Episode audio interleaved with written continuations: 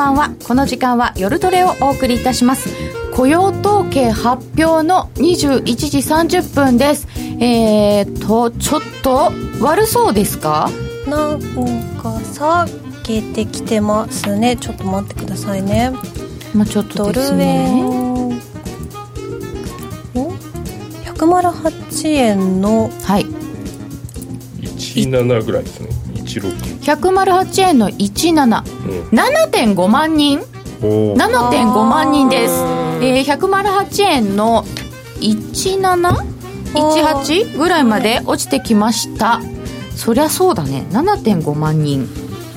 えー、失業率は3.6%ということなのでこちらは予想通り、非農業部門の雇用者数が7.5万人ということですから、えー、予想18万ぐらいだよねと言ってたところよりだいぶ悪いというか前回26万人から相当落ち込みあれ ADP 珍しく合ってましたか？みたいな感じですか？こういう時に限ってね、えー、本当ですねドル円が108円の16銭15銭となっています、まあ、また中身見てみますとこうなんか建設業がどうとかとか出てくるんでしょうけれどもとりあえず7.5という数字が出てきましてえー、ドル円は下に行きました、えー、ダウの CFD は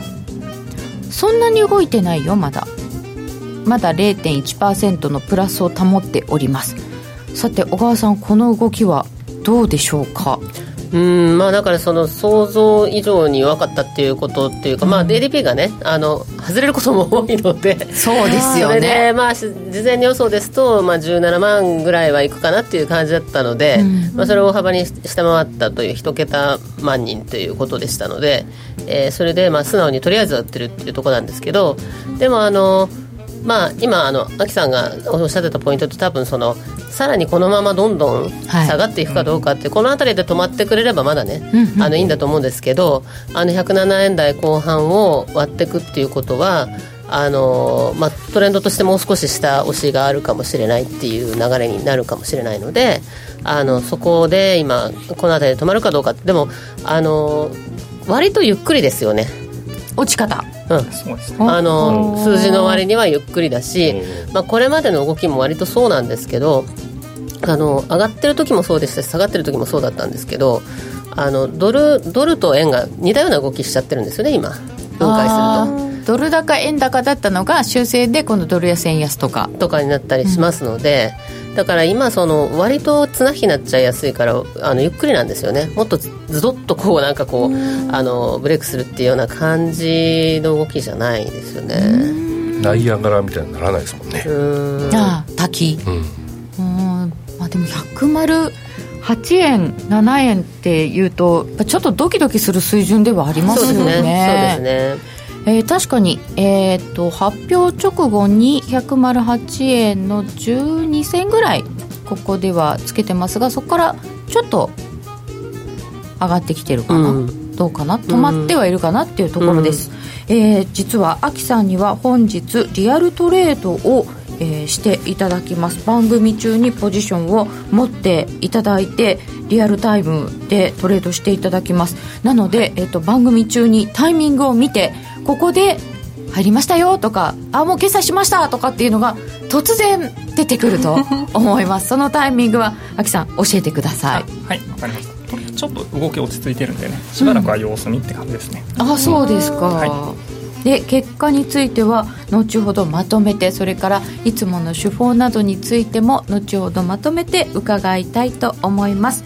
えー、改めまして本日のゲスト小川真紀さんです。よろしくお願いいたします。お願いします。そして、えー、今日夜トレには初登場あきさんです。よろしくお願いいたします。お願いします、えー、そして小杉団長はいよろしくお願いします。ノーディーよろしくお願いします。よろしくお願いいたします。えー、今日は、えー、こう有名個人トレーダーのリアルトレードをしていただきながら雇用統計の解説また最近ずいぶんいろいろと動きもありますので、えー、小川さんに金融政策それからあの貿易なんちゃらのあたりも ぜひ伺っていきたいと思っております。貿易 摩擦貿易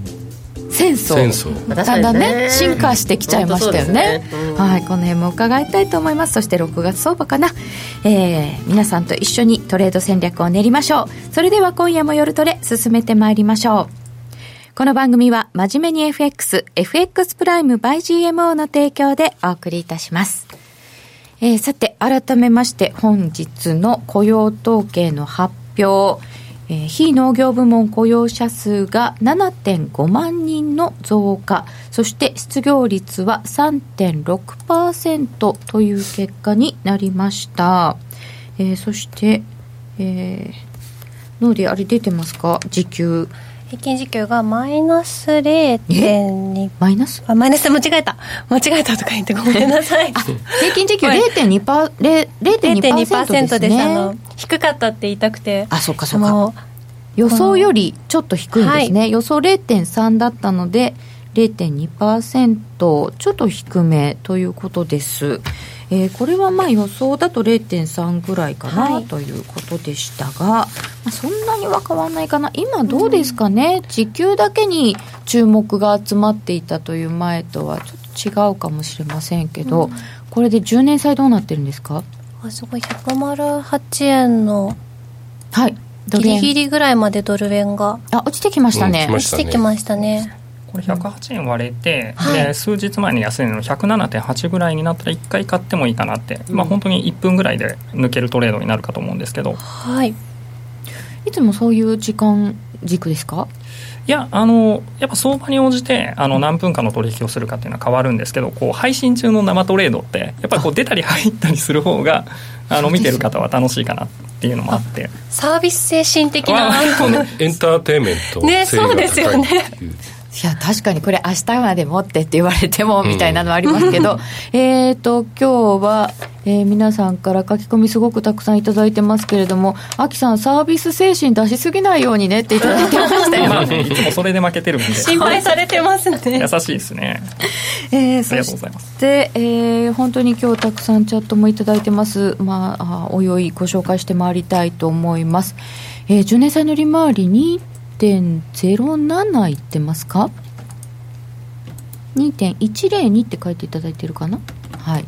えーそして株価の方も日経平均の先物もマイナスに入ってきました。ちょっとこの辺の動きも気になるところではあります。さて小川さん今回の結果はまず素直にドル売りにはなってるということでしょうか、そうですね。あのまあ、これまでですね今年の年初来ずっとそうなんですけどアメリカの長期金利が10年債利回りがこうだーっと下がってくる中でドルインデックスとか見ていただくとそのずっとドル買買われてるような状態で特に5月以降ですね、あの米中貿易戦争がひどくなってであの人民元が売られたりとかですね新興国通貨が売られてその反対側でドルが買われてたので、はい。まあ、あの割とそのドル円が底堅かったんですよね。はいでもここへ来てその FRB の利下げっていう話になってきたんでさすがにドルインデックスもこう右肩下がりになってきてるという形ですかね。ちょっと違うフェーズに入ったってことですか？そうですね、ただそれでもその、ね、この間500ドルとか株上げたりとかしてましたけれどもその利下げがあのリリアリティを帯びてですね その株が上がったりなんかする時っていうのは円も売られるんだけれどもあのそうじゃない時っていうのはやっぱりその素直にねアメリカの金利下がってくるとどうしてもそのあのドル安っていう方向にはなると。いやあとはスピード感の問題っていうところですかね。スピード感の問題ですか、うんうん。ここまででもそのドル円がずっと動かなかったところから動き出してからは結構なスピードありますよね、そうですね、まあ、そうですね、でも怒ってることの割に値幅はそんなに大きくないなっていうイメージはありますけどね、うんそうなんですそれはね大円だからっていう感じうんですか？それもあると思いますよね。ただその利下げ期待って言ってもねあの織り込みすぎっていうところもあってもう年内で3回とかっていう、そこまでっていう話でもないかなっていうところではあったんですけれどももう急速にあのメキシコの件からですけどね急速にわーっとこうみんながうん。利下げの方に傾いたんでそれでまあちょっと方向性っていうかねマーケットが動き出しちゃったなっていうところはありますけど。ちょっと売りました。売りました。お。お抜けた？108円割れてきましたえねっとポンド円とドル円。うん。ポンド円とドル円。あポンド円でですもかねちょっとこれしくったかな。ドル円が108円ちょうどからちょっと割れるぐらいなところにいますね。でまあちょっと今割れたかなって思ったんで。はい。うん。やばいダメかも。ポンド円が生ダメかも。なんか聞けました。ビクビクしてますねまあねポンド円だと。ポンド円の方をあの、積極的に入っていきたかったんですよ。でなんでかって言ったらえっとこれちょっと説明して大丈夫ですかね？はいどうぞ、はい。えっと、まあ、これポンド円の、まあ、4時間足なんですけどあの、さっき説明したようにちょっとここであの下落トレンド上が超えたかなっていう感じやったんですけど、はい。あのさっきの発表の瞬間からちょっとこの画面がちっちゃくて分かりにくいかもしれないけど下げ出したんですよね、うんこれ。でこれをちょっと今決済しちゃいますけど、えっと、今6万円のプラス、えっと、ちょっとドル円も分かんないんでちょっとこれ一旦切ります、まあ、2000円のプラスみたいな感じでちょっと今切っちゃったんですけど、えっとですね、うんでそれをまあ5分足で見ると、まあ、あの4時間足であの上値抵抗を超えた後にこういう何ですか？この丸いの。上値抵抗。うんうん。あ今画面に出てますかね。出てます出てます。これ出てますね、上値抵抗。あのこういう上向きの平行線の、うんうん。えー、とトレンドラインを描いてたんですけど、はい。まあ、あのここの部分でちょっと下に超えてきたんであのドル円の下落に引っ張られてでちょっとまた下向きに進むかなと思ったんで、まあ、あの5ピップスぐらいやったら取れるかなって思ってちょっと200枚入りましたちょっとまあ入ったのが200 200枚枚。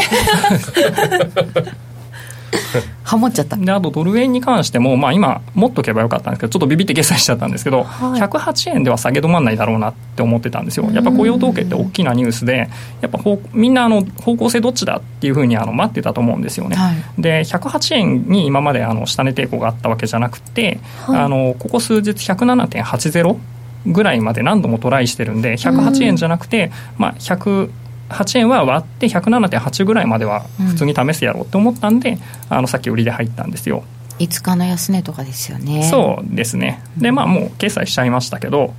あと、まあ、とりあえずなんか一発でも入ろうと思って ちょっと追い込まれて入りましたよリアルトレードをしなければという今ちょっとプレッシャーもあったかと思うんですけど、もう一回やっていただいたのでもう、ちょっと安心ちょっと落ち着きましたね。そうですね。そうですね。まあ、今普段だったらあんなとこ入んないですよね。本当ですか。やっぱり思い返すとリアルトレード中は普段なら入らないなっていうトレードもあありますまあ、か結構あることはありますけど、まあ、最近はもう慣れてきたんで落ち着いて。でただ今日はやっぱ緊張してるんで、緊張されてるんですね。まあ、めっちゃ緊張してきました今更。えノーディーさんは緊張してないんですか？何がですか？だ ラジオに出て。って私トレードしてないもん今。あそうか。ね。ラジオに出てることは自然あそっか。体なの？違う緊張してます。よくわすごく緊張してる。いやどうなんだろう。かあの大体いつもほらあの小川真紀姉さんがいるだけでテンション高い人だからね。そうですね。う んそうなんです。毎回いつもそれ突っ込まれるんですけど、あマキさん番組中はもっと小さい枚数でもいいと思うって。いや僕はもうバンバンやります。あでもあそうですか。もともとがねこう私はこう普段の自分のトレードのせいで200枚ってびっくりしちゃうんですけど多分、うんアキさんにとって本当にちょっとそんな煽りですかそれ？もっと入れっていう感じですか？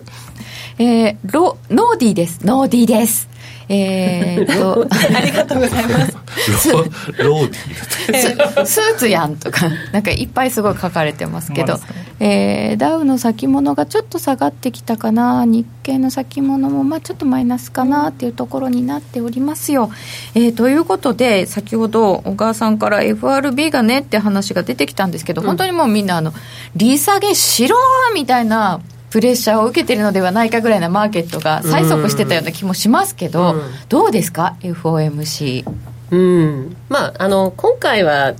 いきなり下げるっていうことはないのかなとは思いますけどね、はい。あの要するに FRB っていうのはそのちょっと真面目な話をするとというかその、してください。えーとちょっと硬い話になっちゃうんですけどあのデュアルマンデートというのがあってインフレと雇用なんですよね、はい。でインフレ2%で雇用がこれねちょっと今回悪かったっていうのはありますけれど、こういうのってやっぱり連続してみないと本当に悪いのかどうかってわからないわけですよね。失業率自体は3.6%ってあのほぼ完全雇用状態なわけなので。ね。あのじゃあ今それですぐ下げるのって言ったら微妙ですよね。でもなんでみんなこんなに急に、あの利下げの方向にあの傾き出したかっていうとやっぱりその、ね、多分一番ショックだったのはメキシコの件ですよね。はい。であのなんでかっていうとその米中貿易戦争でトランプさんが関税引き上げるよってこの貿易戦争からの関税引き上げっていう文脈は、まあ分かるよねっていうところもあるとは思うんですけれども、一応みんメキシコの場合はあの不法移民の問題からのなぜか関税引き上げっていう対応をしたのでそれってねそそんなこと言い始めちゃったらトランプ大統領はきっと、あの他の国に対して気に入らないことがあったら、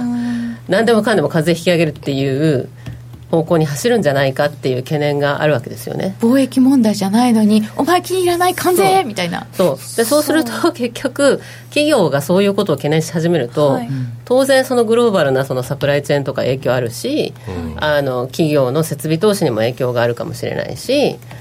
あの企業マインドがやっぱり冷え込んじゃう方向になりますよね。グローバル PMI とかやっぱり50割れてきたりとかしてますんで,、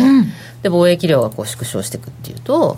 やっぱりその景気にとってはマイナスだよねっていう話になるからそこから急にもうどこのハウスもどんどんその利利上げ観測っていう利ごめんなさいあの政策金利のね予想っていうのをどんどんあの下げてきましたよね。そうですね、うん。どの会社さんも下げてきましたよそうね。メキシコ想のあたりがやっぱりちょっときっかけだったかなっていうのは思いますけどね、まあ、これからまだ話してる最中だから分かんないですけどね。どういうふうに収集するかは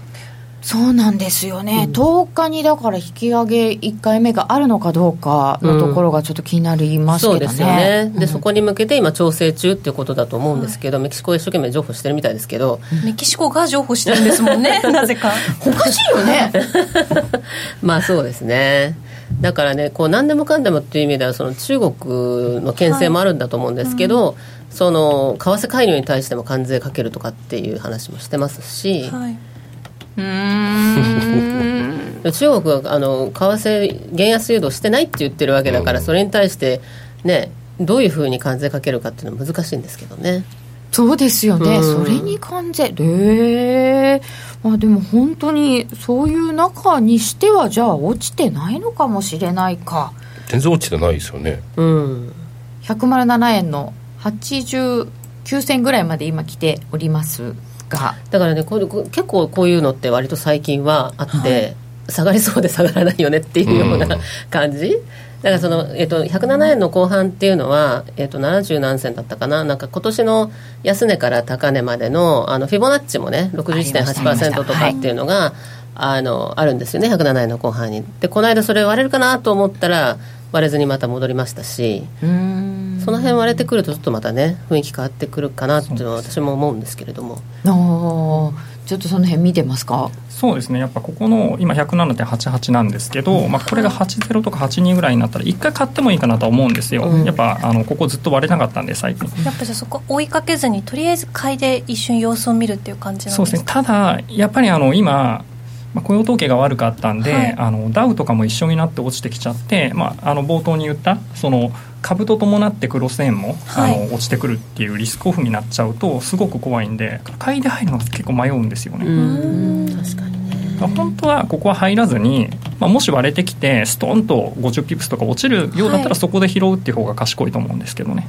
うーん。あそこで落ちたとこで拾うんですね。なるほど。あまあそうですね。僕は逆張りが得意なんで、はいあのまあ、みんなが狙ってたところを底割れしちゃってあの、はい。ロスカットとかを巻き込んでシュッと落ちた時とかあの少し拾って、まあ、10ピープスぐらい取るとか、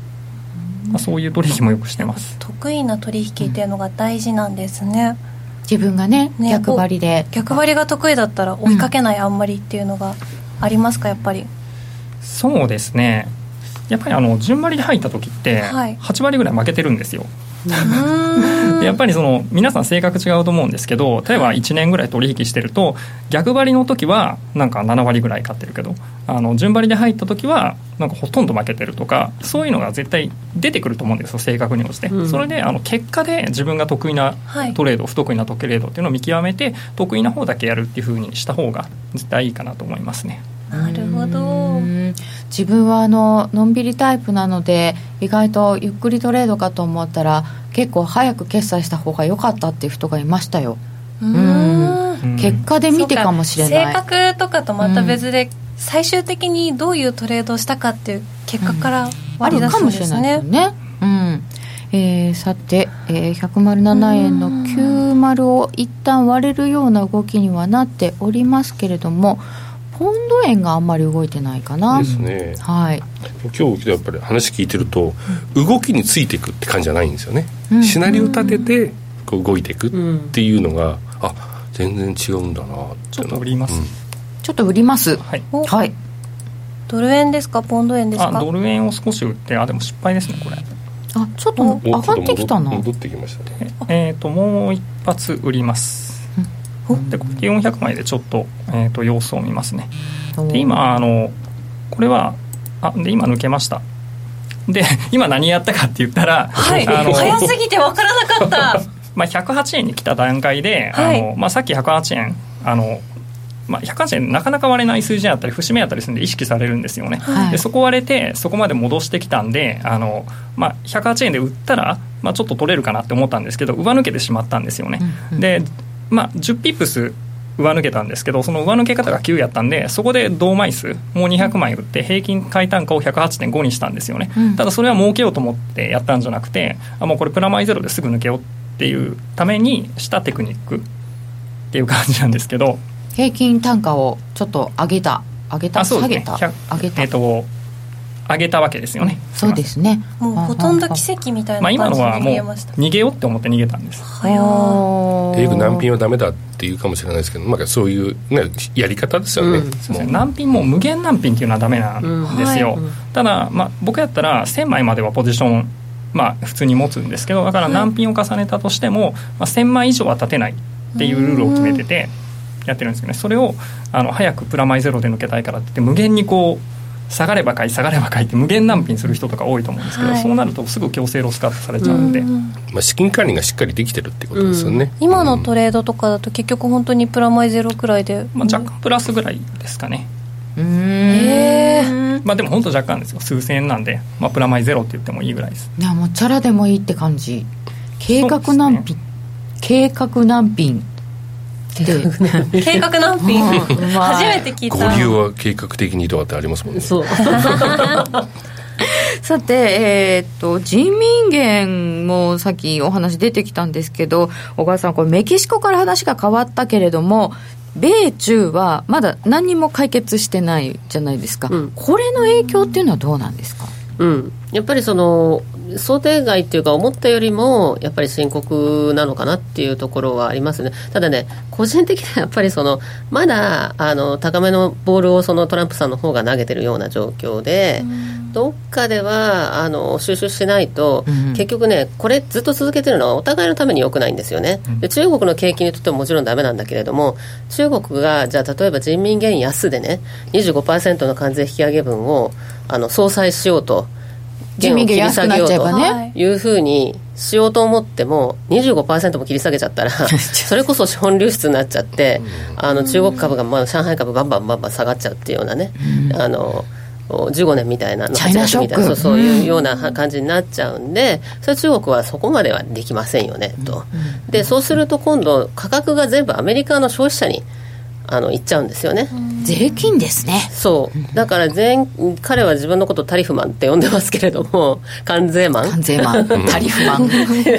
自称関税マンですけど。自称ってところがすごい。でも本当に全部の価格がねその中中国とかメキシコがで全部入れると3割ぐらいの輸入なんですけどその輸入全部上がっちゃうと25%上がるとえーとね、我々の試算で1.6%ぐらい消費者物価が上がっちゃうんですね。だから今2%が3.6になっちゃうっていうことになっちゃうからそう消費者ね怒りますよねやっぱりね。それは暴動ですね。だからね あの個人個人のその消費者にまでインパクトあるようになってくるとさすがに支持率にも影響してくるから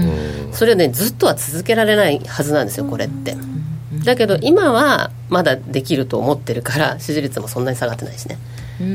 だけど株式市場とその彼彼のその、えーと、トランプさんの支持率っていうのはすごくあの相関性も高いですし、株は下がるわ企業収益は下がるわね。それであの物価も上がってインフレになっちゃうわなんて言ったら支持率影響しますからね。そうです、ね、彼はもう来年の選挙の今年しか考えてないから。もうね 出馬宣言しましたそれはどっかで、うん、あの手を打つなり歩み寄るなりっていうことは考えるんじゃないですかね。どっかではね、まあ、今じゃないかもしれないですけど。そこなんですよね、うん、まだちょっと選挙まで間があるので、うん、今下げておいて、大体選挙に効いてくる株価は46だろう、うん、じゃあ今一旦下げたらいいんじゃないかっていうこう、謀略説があるんですけど、うん、どう思いますか、まあ、一回下げるっていうまだほども余裕があるかどうかちょっとわからないんだけれどもただその間違いなく来年の今頃は、うん、あの株を上げるような政策をやってるんじゃないですかきっと、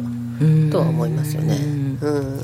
さて、アキさん、今の今売りました。売りました？あのユーロをちょっと下に売りました。であの最近ですねユーロとあのポンドっていうのはドルに対してあの逆相関にあったんですよ、うん、でただあのちょっとあの今の雇用統計の後はあの全部相関性が出てきたんででドル円がさっきあの108円すっと超えましたけどあのまた108円割れてちょっと下向きかなっていう感覚なんで、まあ、ユーロもちょっと落ちるかなって思って売ってみたんですけどまあちょっと微妙かな。ユーロ円？あユーロ円？ですね。ユーロ円で？はい。大体クロス円で。あそうですね。僕もクロス円4通貨しかやらないことにしてるんででもさっきの108円の10銭あたりでね、売ってらしたけど正しかったってことですよね結構ですね。そうですね。やっぱ雇用統計の後なんでいつもよりも動いてるんで、うん、まあ、あんまりポンポン入んない方がいいですね。やっぱり本当やったら107.8とかしっかりしたあの抵抗線があるところまでこうじっくり待たないと、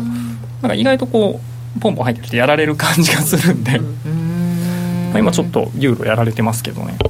やっぱりちょっと雇用統計みたいな日の動きすみません。ちょっと今僕水でクリックしてしまってもう200枚売ってしまって マジですか？マジか。アクシデント。そんなことありますか？いやありますね。ちょ怖いですね生放送。まさかの。それはそれは生放送のせいな。んだそれはあのえちょっとアクシデントがありました、具足君を出した方がいいんじゃないですか、ちょっと待ってください。ちょっと待って今もう頭いっぱいいっぱい。めちゃく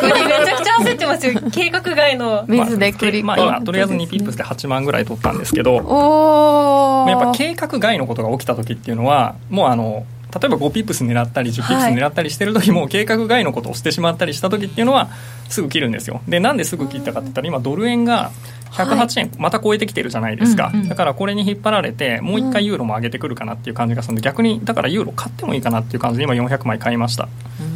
早いな、まあ、やっぱり。判断が早い、ただ取ろうと思ってるのもそんなに5ピップス10ピップスじゃなくてもう今日は割り切ってまあ、今あのドル円が5ピップスぐらい上げたんで、まあ、はい、ユーロもし相関が戻ってきてるんだったら2ピップスぐらいだったらすぐ取れるかなと思って、まあ、入ったんで、まあ、そんな深追いはせずに、うんうん、で逆にあのユーロのあのこの5分足見るとちょっと怖いとこがあるんですよ。あの122.1、はい。まあ、ちょっと今画面見えてますかね。ここを下に抜けてきちゃうと、15円15ピップスぐらい下にストンって落ちる可能性があるんで、まあ、ちょっとちょっと怖いなっていう感じなんですよね。うんなんかでもここちょっといっぱい線引いてあって分かりにくいですけど。ひげひげしてて分かりにくいですね、まあ、ここ割れたらちょっと怖いかなっていう感じなんで、まあ、買いでは入ったんですけどちょっと注意してみてます。はいはい、えー、今ユーロにも移ってきたのでちょっとヨーロッパのお話も伺ってみたいのですけれども ECB も終了しました。小川さん今回の ECB についてはどう思われましたか？やっぱりあのねこう金利を据え置く期間を伸ばしたっていうことで一段とね伸ばしたっていうことでまあでも動けないですよね。動けない、動けないですよね。だって今そのえーまあ、マイナス金利の、ね、階層化っていう議論をしてるわけですけれども、はい、やっぱり金融機関に対するインパクトのところはとても心配なので単に利下げすればいいっていうもんじゃないっていうところは、うん、日本と同じですよね悩みは。そうですね、だからこうなってきちゃうと ECB もそうだけど日銀に対しても緩和期待っていうのが生まれてくるわけじゃないですか。生まれるんですか、ね、これでも。でもそうかじゃあ次何するって言った時に、はいマイナス金利の深掘りしちゃったら金融株下がっちゃうからそうですよ。それはちょっと厳しいじゃないですか、だから多分ね10年債のピン止めは変えずにこうイールドは立ってるよっていう絵を見せるような形にするんだと思うんですけれどもあの難しいですよね本当に。うん。出口なさそうっていただいてますよ。本当にねなんかこう日銀あるんですよ1920で。で FOMC が1819ですよね、うん、ここ、まあ、日銀にまで何ができるのっていう状況ですよね、うんだからこういう時はもうね方向性になってきてしまうので、うん、あその金利差っていうのだけ見ればアメリカの方がもちろんまだ高いんだけれども、うん、そういう問題よりはどっち向いてるかっていう話ですよね。アメリカはまだ下げられるけど日本はなかなか何もできないっていうことで、うん、やっぱそうなっちゃうと短期的には円高行きやすくなってしまいますよね、どうしても。財政出動か消費税撤廃っていただいてますけどその辺の政治の方とも絡みますよね。うん。だから世の中こういうふうになってきちゃってアメリカ利下げするとかっていう段になったりしますとね、やっぱ消費税上げてる場合かっていう議論は絶対ね、あの出てき、ね、出てきやすくなりますんで。うん。でもそうなったらなんか格下げじゃないかみたいな話も出ますよね、うん、まあそのすぐ格下げするっていうことはないとは思いますけどただそのあのその将来のリスクは高まりますね当然。うんそうそうあのマイナス金利とか言ってヨーロッパの銀行も大変ということになると、うん、もう何人かの方がねドイツ銀行どうなることやらっていただいてるんですよね。久しぶりにドイツ銀行ってなんでこう質問多いんだろう。ドイツ銀行のこと聞きたい。私もえなんかドイツ銀行がもしものことがありそうだってことになった時にユーロは売っていいのか買っていいのかっても思ったんですよね。こう何かがあった時資金がユーロに戻るのかなとかいろいろ思ってしまいました。あ、まあ、そういう節もあるかもしれないですけれども、まあ、ユーロの場合はそのアクシデントがあるとやっぱり売られる方が大きいんじゃないですかね、資金が流出していくっていう方が多いと思いますけどね。その資金はどこに行くんですか？やっぱ結果アメリカに行くんですか、うん、まあ大きいでしょうね。やっぱり一番大きいところだと思いますけどね、で買うものないのでやっぱり米債に行っちゃいますか、うん、そうですね、うんドイツ銀行はね本当にねどうするんでしょうかね何を助けるのか公的資金注入までいくとかねいろんな話ありますけどね、うんうんえー、ダウの先物は0.2%ほどのプラスとなっています。10年債の利回りも2.06。まあ一応止まっているという感じになりました。えー、ドル円が108円飛び3銭ぐらいとなっています。あ、ポンド落ちてきた。えー、ポンド円が、えー、137円の56銭ぐらいとなっております。今日はアキさんにリアルトレードを行っていただきながらお話を伺っております。えー、アキさんがポジション持ったらまたポジションの解説を伺います。そして、えー、この後小川さんに6月相場の展望もしていただきたいと思います。それではここでお知らせです。約定力で選ぶなら FX プライム by GMO。レートが大きく滑って負けてしまった。システムダウンで決済できず損失が出た。などのご経験がある方は、ぜひ FX プライム by GMO のご利用を検討してください。FX プライム by GMO では、数多くの勝ち組トレーダーが認める約定力と強靭な FX サーバーで安心してお取引いただけます。現在 FX プライム by GMO のホームページでは、勝ち組トレーダーのインタビュー記事を公開中。勝ち組たちの取引手法を学びたいという方は、ぜひ真面目に FX で検索を。株式会社 FX プライム by GMO は、関東財務局長、金賞第259号の金融商品取引業者です。当社で取り扱う商品は価格の変動等により投資額以上の損失が発生することがあります。取引開始にあたっては、契約締結前交付書面を熟読、ご理解いただいた上で、ご自身の判断にてお願いいたします。詳しくは、契約締結前交付書面等をお読みください。お聞きの放送は、ラジオ日経です。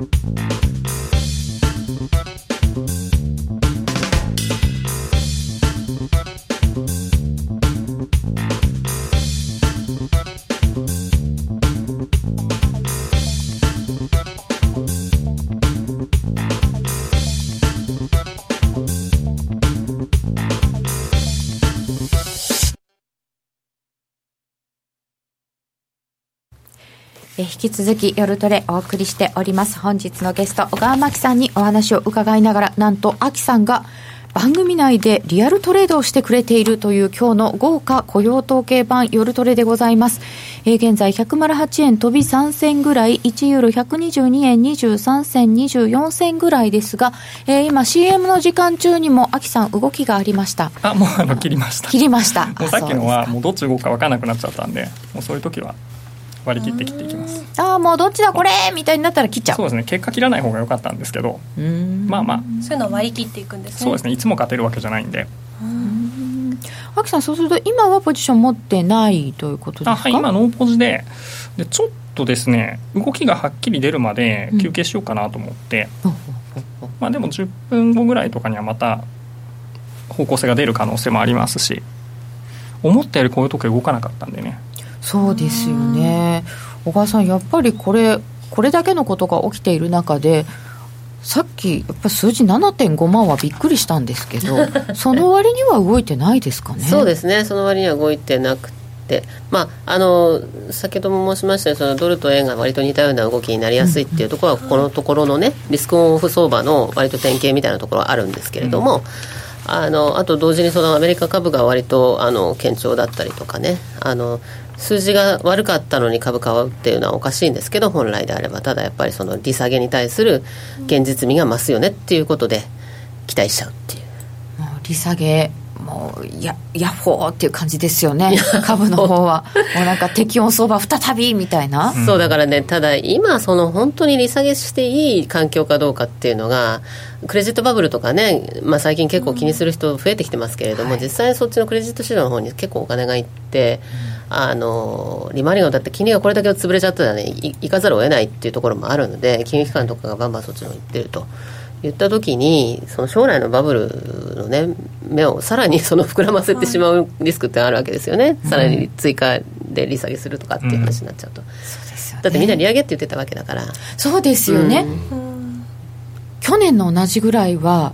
あある会社さんは4回利上げって言ってました、うんそれがねもう何回か利下げとかっていう話になると、うん、あれっていう感じじゃないですか。そこまでの間にそんなに悪くなったっけっていう話で、その差は7回だって思ったんですよね。ね そういう引き算するのが合ってるかどうか分からないですけど。だからそうなっちゃうと、うん、本当にそのトランプさんの思うツボっていうかその、うん、まあトランプさんしばらく FRB のせいにしてましたけどね実際に、うん、来年あたりは結構株高っていくんだけどそうやってすごいリスクオンが続い長いこと続きすぎるとやっぱり将来のそのこうねあのバブル崩壊っていうのは結構深いものになっちゃうリスクは高まりますよねどうしてますよね、もう少し先の話ですけどねそれは。でもその前に一回ちょっとプチバブルになるのかなっていうようなイメージもあるんですかね、うん、やっぱりどうしてもそういうふうにみんな思うでしょうね、うん、あとその米中だってどっかでは手を握るっていうかその部分合意だと思いますけどね。そのあの IT 戦略のところとかは多分その手を握ることは当面無理だと思うので、摩擦は続くんだけれども例えば貿易のところだけはね合意するとかっていうのは可能ですからね、あのアメリカからたくさん中国がものを買いますというふうな約束をするとかっていうのはありですよね。もう覇権争い部分はもう世の中変わったんだと思うしかないですかね。そうですねでその合意が一旦は少しは貿易部分だけはありそうかなと言われていて、えー、G20 が、えー、今月末にありますけれどもその前に8、9で G20 財務省中央銀行総裁会議と貿易デジタル経済大臣会議などがあります。来週の予定をちょっと見ておきましょう、えー、で小川さん来週の予定を見ながらちょっと来週の相場を教えていただきたいのですが見通しとしてはいかがなものでございましょうか？そうですね。あの、えーと、財務省、えー、会合の方っていうのはまあ、あの G20 のその、えっと、サミットの方のその前はい、前さばき的な感じになりますので、まあ、あの貿易問題も含めていろいろと話し合われるっていうところだと思うんですよね。でやっぱりね、ここからその、ね、月末までの間にすごい大事なのはその米中、えー、についてもですね、はい、その今後また協議するっていう道筋が 描けるかどうかっていうところだと思うんですよ。今ないんですもんね、うん、そこも。なのでそれをちゃんとその例えばあの、えー、閣僚級の会会議がね今後ちゃんと定期的にやりましょうってセットされるとか、うんうん、今回合意するというのはちょっとどうもファーウェイの件とかもあるし、はい、難しくなった感じじゃないですかイメージね。ちょっと難しそうですよね、うん、部分合意でも難しいっていう感じになってますけど、うん、先行きのその見通しとしてその可能性が出るかどうかっていうところがやっぱりちょっと注目だと思うんですよね。そうするとその部分合意だけでもするっていうのは今回の G20 ではなくてもうちょっと先先になる可能性はあるんじゃないですかね。いつぐらいとかありますか？いやあのもう結構その夏ぐらいとかねあの7月8月っていう可能性もあるかなっていうところだと思うんですけど長くなればなるほど、経済に対する影響っていうのはどんどんあの増えていきますので、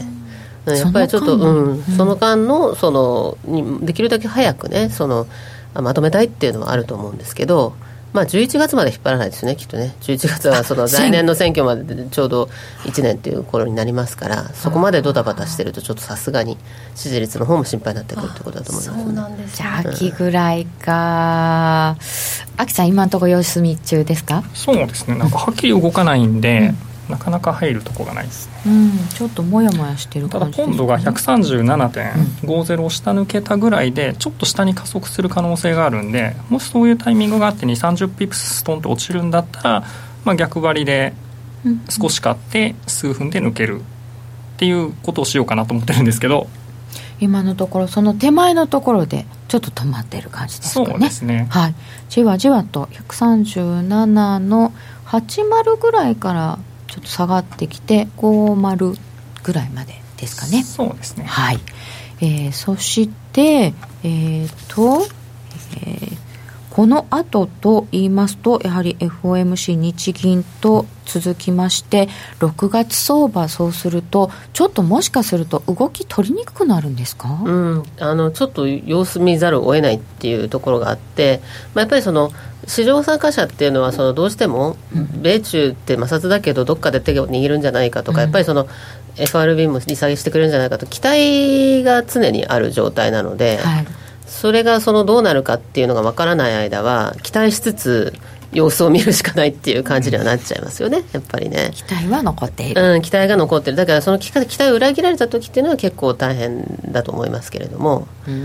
の、ていうかアメリカのその、あの、トランプ政権の場合っていうのはトランプさん自身は政治家的な動きをだいぶしてるので、はい、あの、こうどっかで手を握ろうとかっていうふうな支持率を重視してやってるんだと思うんですけど、そのボルトンさんとかナバロとかね、そっちの方の人たちっていうのはもう完全に対中政策激しいので、はい、そことのなんかこう間がこう意見が全然違ったりするわけなんで人によって言うこと違ったりとかしますし。あのメキシコはまた割れてしまいましたよね。そうですね。だからそういうところとかも今トランプ政権のちょっと危ないところ、うん、っていうのはありますけどね。一枚岩じゃないんですね。一枚岩じゃないっていうところはありますよね、今の支持率だとちょっとあのトランプさんが、うん、えーと、この間中過去最高とか言ってたので、うん、高いのかなと思ってたんですけどまたあの大豆農家さんが結構苦しんでいたりとか、うん、あの意外に民主党の方の方も、えー、善戦しているということなので、い厳しいことは厳しいんですかね、うん、厳しいことは厳しいんだけどトランプさんはその自分のコアのうん、あのコアの支持層をねあの strongly approve と言っている人たちの4割 ,4 割ぐらいの支持層ですよね、はいはい、あの多いとは言えないけれども、そこががっちり守られてればいいというふうに思ってるんだと思うんですよね、きっと。コアを取ろうと、えっ、ー、とポンド円が137.50ちょっと割れてきましたか？そうですね。ただあのポンドの場合って、はいこう割れて、まあ、例えば他の通貨やったら割れた瞬間にストップロス巻き込んでスッと落ちるって言っても15とか20ピップスぐらいなんですよね、でポンドに関してはやっぱりこう慣れてる人は分かると思うんですけどあのそういうタイミングが起こると2 30ピップス他の通貨の倍ぐらいストンと落ちてくるんで、うん、から結構分かりやすいんですけどね。だからまだ割れたとは全然言えない。彼女さんこっちちらって見た私がポンド好きだからでしょ。ポンド。よく見てる人は分かると思うんですけどって言われて分かる分かるって言ってくれるかなと思って今ノーディを見ました。私はそういうのになんかこうね騙されて私ポンドはすごい大好きなんですけど、動きを見てるの自体は。でもポンドはめちゃくちゃ相性が悪いんで、うん、あのブレグジットの時以外ではポンドでいい思いしたことがないんです、うん、だからねなんかこう逆わかるをやってました。逆わかる。そうそう。ストンっていったと思ったら戻ってきてそれで戻ってきたのにやられて痛い目見るんだよな私って今しみじみ思ってました。ね ポンドってね。トでいい目にあったんだったらいいですよね。すごいですね。すごいですよね。値幅的にはあの時いい目ねにあった人って結構珍しいそうそうそうかもしれないとど思いますんだけ稼いだんやっていうぐらい。いやいやいや。なんか某もうそこまでのマイナスが積み重なってたんでね。なんとかボンドガールですよ。今度からでもあの、はい。本当に今私この話が出るまで伺うの忘れてましたけどあのブレグジットはどうなるんですか？うんだからもうそうです。あのそれはみんなが笑うってどういうこと？ものすごいざっくり言っちゃうと誰にも分かりませんって話なんですけれども、ただ、あのやっぱりこれからね、選挙、あのとかやって、そのまあ公認が決まっていくっていう流れの中で、どういうふうな方向性に行くかっていうね、あのところですよね。ボルトンとかなっちゃうと、ちょっと、あのまあ、危険。バルボルトンじゃなくてごめんなさい。ボリス。ボリス。ボリス・ジョンソンさん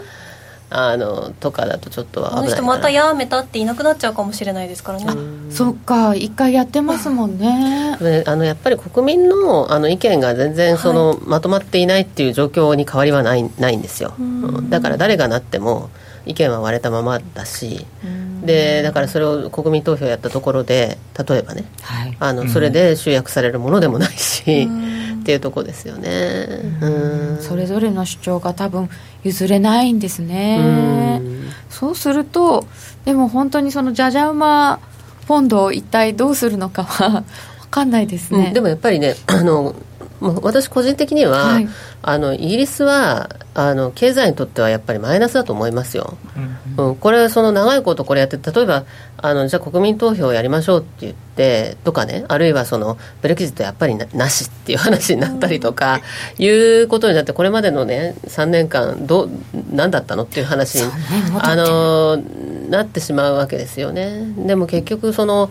これだけずっとやってる間に企業によってはセンターをもうそのフランクフルトとかパリとかに移してるところも出てきてるわけですし実際現実問題として向上を示しちゃったりしてるところもあるわけですし決していいことではないですよねこの状況って。ね、うん。ホンダ出ていかないででしたっけ？結構なんかそんな運動もね、うん。市民の方されてましたけどね、うん。あこれは難しいですよね。でこれででももしもあのボリス・ジョンソンさんとか出てきて、うん。合意なき離脱だなんてことになるとまたガラガラガラってことになりそうまかですすねそれはなるでしょうね。急激な一回は、うん。動きも。一回は急激な動きはあるんじゃないですかね。ついにポンドドルがパリティなんていうびっくりなことになる可能性もありますかね。うーん。まあ為替は絶対ないとは言えないので。絶対はない。うーん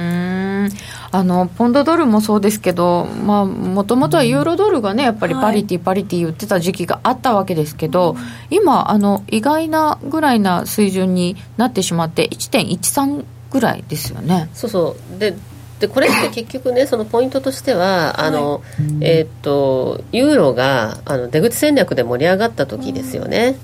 16年17年ですかね、はい。あの出口戦略で盛り上がってみんなもっと下がると思ってて年初はいたんだけれども、その後15%以上そのユーロがタイドルでバーッと上が落ちました。って1.25とかまで行きましたと。1.25だったで18年での2そ月それでその後折り返してきてあやっぱりユーロの景気ダメってなって、で最後どんどんどんどん下がってきて、今スタート地点に戻ってるっていう状況なんですね。スタート地点ですよね。1.13ぐらいがスタート地点だったと思いますからちょうどその出口戦略っていう話があのわーってこう盛り上がったところっていうのは。あじゃあ出口行けないねでちょうど。ちょうど戻ったところでだからここから下ってそんなに行きにくいんですけどでもまだちょっと下がるとは思いますけどね。あそうですか。うん。まだちょっとユーロ下ありそう。だってまだ問題はいろいろ山積ですからイタリアの財政とかも出てますしユーロ、うん。EU 自体のいろいろもあるしあとポンドも足を引っ張るしいろいろうん。そうですね。なんですかね。この後人事もありますよね。そうですね、いや。誰になるんでしょうかっていうね、うん。も。やっぱりドイツとフランスの こうなんというかせめぎ合いというかところですよね。そうですね。うん。に二大巨頭の争いなんですか、そうですね。でもドイツもあの中国の影響を受けるんでしょうから経済厳しいってことになりますよね。そうですね。でやっぱり企業も投資家もそうですけど、どっか一つの国にベットするっていうのは、うん。これからの時代は厳しいっていうことだと思いますよね。やっぱり分散っていうところが非常に重要になってくるということですよね。そうすると硬直するんですかね。そうですね。いろんなところにみんなこう拠点をだから中国だけにベットしてた人はやっぱりまずいなっていう感じで拠点を少しベトナムにも持ってみたいな。えー、1.13は売ってみたいですか、うん1.13今のところ。すみません、うん、僕ちなみに入ってます。入ってます？ああれ？何にユーロを。はいユーロ。いやなんかあまりに動かないんで、はい、暇やなみたいな。入っちゃうんですかそうすると。捕まってますしかも。あ本当ですか？暇やなトレードが危険なことにいやもうこれちょっとさすがにこのまま入らないのもなみたいな。でもなんか止まっちゃいましたよねみんなね。そうなんですよ。で止まっちゃって、まあ多分今ユーロの5分足表示してるんですけど、はい、このボックスの中にずっといてくれてるんで、まあ、このボックスの上の方に近づいてきたしまあ売っといてもいいかなぐらいの感じで、で入りました、でさっきのすみませんちょちょっと今操作しますけど、まあ、さっきの数分前にの、えー、と高値ここ。で次の高値ここやったんで、まあ、ここの線結んで次この辺で反落するかなみたいな感じでちょっと売り入ったんですよ、まあ、でもこれは本当に短期スキャっていう感じなんであの方向性が見えてるとかじゃなくて、まあ、23ビップスやったら取れるかなぐらいのサービス精神で入ったっていう感じ。完全にそうですよね。今なんか暇だしこのまま入らないのも悪いかなみたいな空気を感じたらめちゃくちゃ泣きますけど。うー本当にサービス精神もうコメントにもたくさんいただいてるので、あきさんサービス精神に気をつけてって。皆さんよくお分かりなんですね。お分かりなんですね。皆さん優しいですね。優しいですね。応援メッセージがさっきからすごいたくさん。で動かなくなっちゃったから皆さんも暇みたいで小川さんの洋服の模様当てとかしてます これが花柄なのかな？花柄なのか迷彩なのか。花柄ではないかな、で、えー、秋さんは普段はこう逆張りの方が得意なんですか？そうですね。もう逆張りだけですね、まあ、さっき言ったようにあの結果で、はい、あの統計みたいのを出すと僕は逆張りでしか勝ててないっていうぐらい順張りが下手なんで。で自分でそっちにしてきているってことなんですね。そうですね。であのエントリーのタイミングとかっていうのはそうするとここを切れたとかその値段で見てらっしゃいますか？いやえー、っとですねやっぱりあのまあ当たり前のことなんですけど安いと思ったところで買って、うん、高いところで売る。で安いなって思ったことで売って高いところで あすみません下がったところで買い戻すっていうのが、まあ、当然利益を生むやり方なんですけど、うん。はい、から自分が高い安いって感じるかじゃなくてあの、うん、チャートとかをテクニカル分析で見てあの、まあ、大多数の人が今高いと思ってるだろうなっていうところでは売っていくとか、うん、で何で見てるかって言ったら、まあ、移動平均との乖離とかでよく見てるんですよね。移動シンプルなんですね。そうなんですよ、うん、あのいろんなインジケーターとか、まあ、表示してごちゃごちゃやってた時もあるんですけど、はい、あのいまいちしっくりこなかったんですよね。うん、うん、それはもうなんか自分の頭の中に感覚として叩き込まれてるみたいな感じなんですか？そうですね。あのやっぱり移動平均より上にいるっていうのがどういうことかって考えると、はい、まあ、例えばあの5分足の75本線で見たとするじゃないですか。そしたら、まあ、大体えっ、ー、と56時間、まあ、ここちょ ちょっと計算全然違ったらすみません、まあ、ここ56時間の参加者を見たら移動平均より上にいるってことはその人たちは得してる人が多い。儲かってる。あの今参加してる人たちは、はい、で得してるけど移動平均よりちょっと上にいるぐらいだったらまだ利益確定しようとは思わないわけですよね。うん。うん、でただそれが移動平均から離れてこう上にスッと上がっちゃうと、はい、やっぱりあの結構上がってきたら売ろうかなっていう人もあの出てくるわけですよね。ああちょっともう利食いたいかな、うん、そうですよね、うん、えー、だからまあ結構その移動平均からかなり乖離したなっていう段階では今度逆に売りを入れていくとか、ちょっと今うまくしゃべれてないんですけど損失が広がってて。これはあれですね YouTube と同じですね。なんか反応が。そう、うん、なるほど。自分の持ってるポジションの方に。得してる時はめっちゃいいことをペラペラしゃべるんですけど 損してる時ってでもそうですわけわからんことじゃあちょっとあの中を相場に集中していただくために、はい、一旦お知らせです。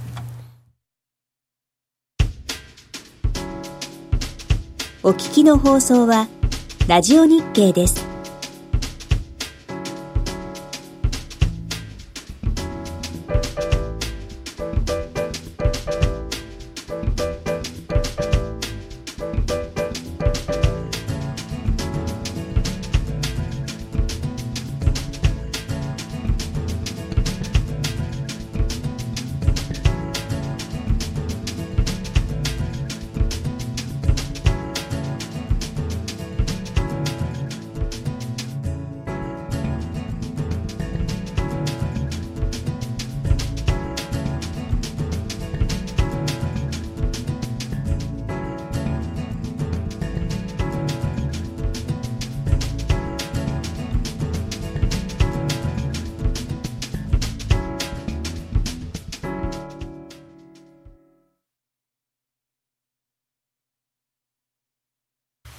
本日はアキさんのリアルトレードとともに小川真紀さんの解説を伺っておりますが、えー、ユーロ円捕まってるとおっしゃってましたけど戻ってきましたか？そうですね。今ちょうどプラマイゼロなんで、うん、本当3ピップスぐらい取れて、まあ、24万ぐらいプラスで取れればもうパッと決済しようかなと思います、24万ぐらいプラスで取れれば。24万なんだって。あれ？なんか増えて増えてますよね。え何がですか？あれ？枚数がですか？800ななえ何枚になってるんですか？あ今800枚ですね。ああさっきサービス精神で400とかにねあれ？でもどうしても勝ちたいと、結構まあ下げるだろうなっていう感じだったんで。本当だ。で今度はどこでトレードするかって言ったらあの、まあ、今度はあのこの5分足の安値と安値をこう結んだ、まあ、この安値を結ぶと、まあ、この下値抵抗が見えるんですけどここを割り込むまで待つんじゃなくてもここにタッチしたらあの素直に決済するっていう感じで見てます。まるでマジシャンのようだ。本当ですよね、ね、サービス精神で800枚はすごい。えー、さて小川さんこの後で一番注目している通貨ペアはどこですか？うん。まあ一番って言ったら私はやっぱりそのドルドル円のねそのこう流れがどっち向きになるかってやっぱり今固まっちゃってるんですけれども、うん、あのあんまり方向感はそんなに明確にトレンド出てないんですけれどあのそれはやっぱり気になるところではありますよね。このドル円に方向感が出るのか、うん、そう。そう。ですね。っていうのとあとはまあもちろんユーロとかもね注目はしてますけれども、やっぱりあのドルの方向感っていうところですかね。ね、まあ、その政策のところがやっぱり影響するわけなので。そしてトランプさんがどうするのかもですよね。そうですね。だからね、こんなにあの貿易とか、うん、あのまあ貿易戦争ってこれまでももちろんあったんですけど、古くて新しいというか、うね、昔からあったんですけど、これだけね政治だけにのネタでこれだけ振り回されるっていうのは。うんあの珍しいししかもアメリカだけじゃないですよねそうですねアメリカもそうだしイギリスもそうだしイタリアもそうだしユーロ圏全般にそうだしっていうなんかこう政治的な不透明感っていうのが割とこうなんというか広がっているような状態。どこもかしこもですね確かに。そうですね、あ日本安定してるのかも。そうそういう意味では そうですね。そういう意味ではそうですよ、うん、本当に。日本が一番安定してるぐらいですか。ね、円買い SNS が結ね使バンバン発信されるから、なんかもう情報が錯綜してますよね。そうですね。昔そんななかったですもんね、そうですよ。さて秋さんトレードどうなりましたか、はい、今もうそろそろ終わりです。15万ぐらいプラスですかね。今日はリアルトレードをしていただきながら、はい、秋さんにお話を。トータルで3 4 0万取れたんじゃないですかね。おお、はい、何食べさせてもらえるんですか？ね 今回の企画は非常に、えー、面白い企画となりました。小川真紀さんにもお話をいただきました。小川さん秋さんどうもありがとうございました。そして小杉団長の D でした。ありがとうございました。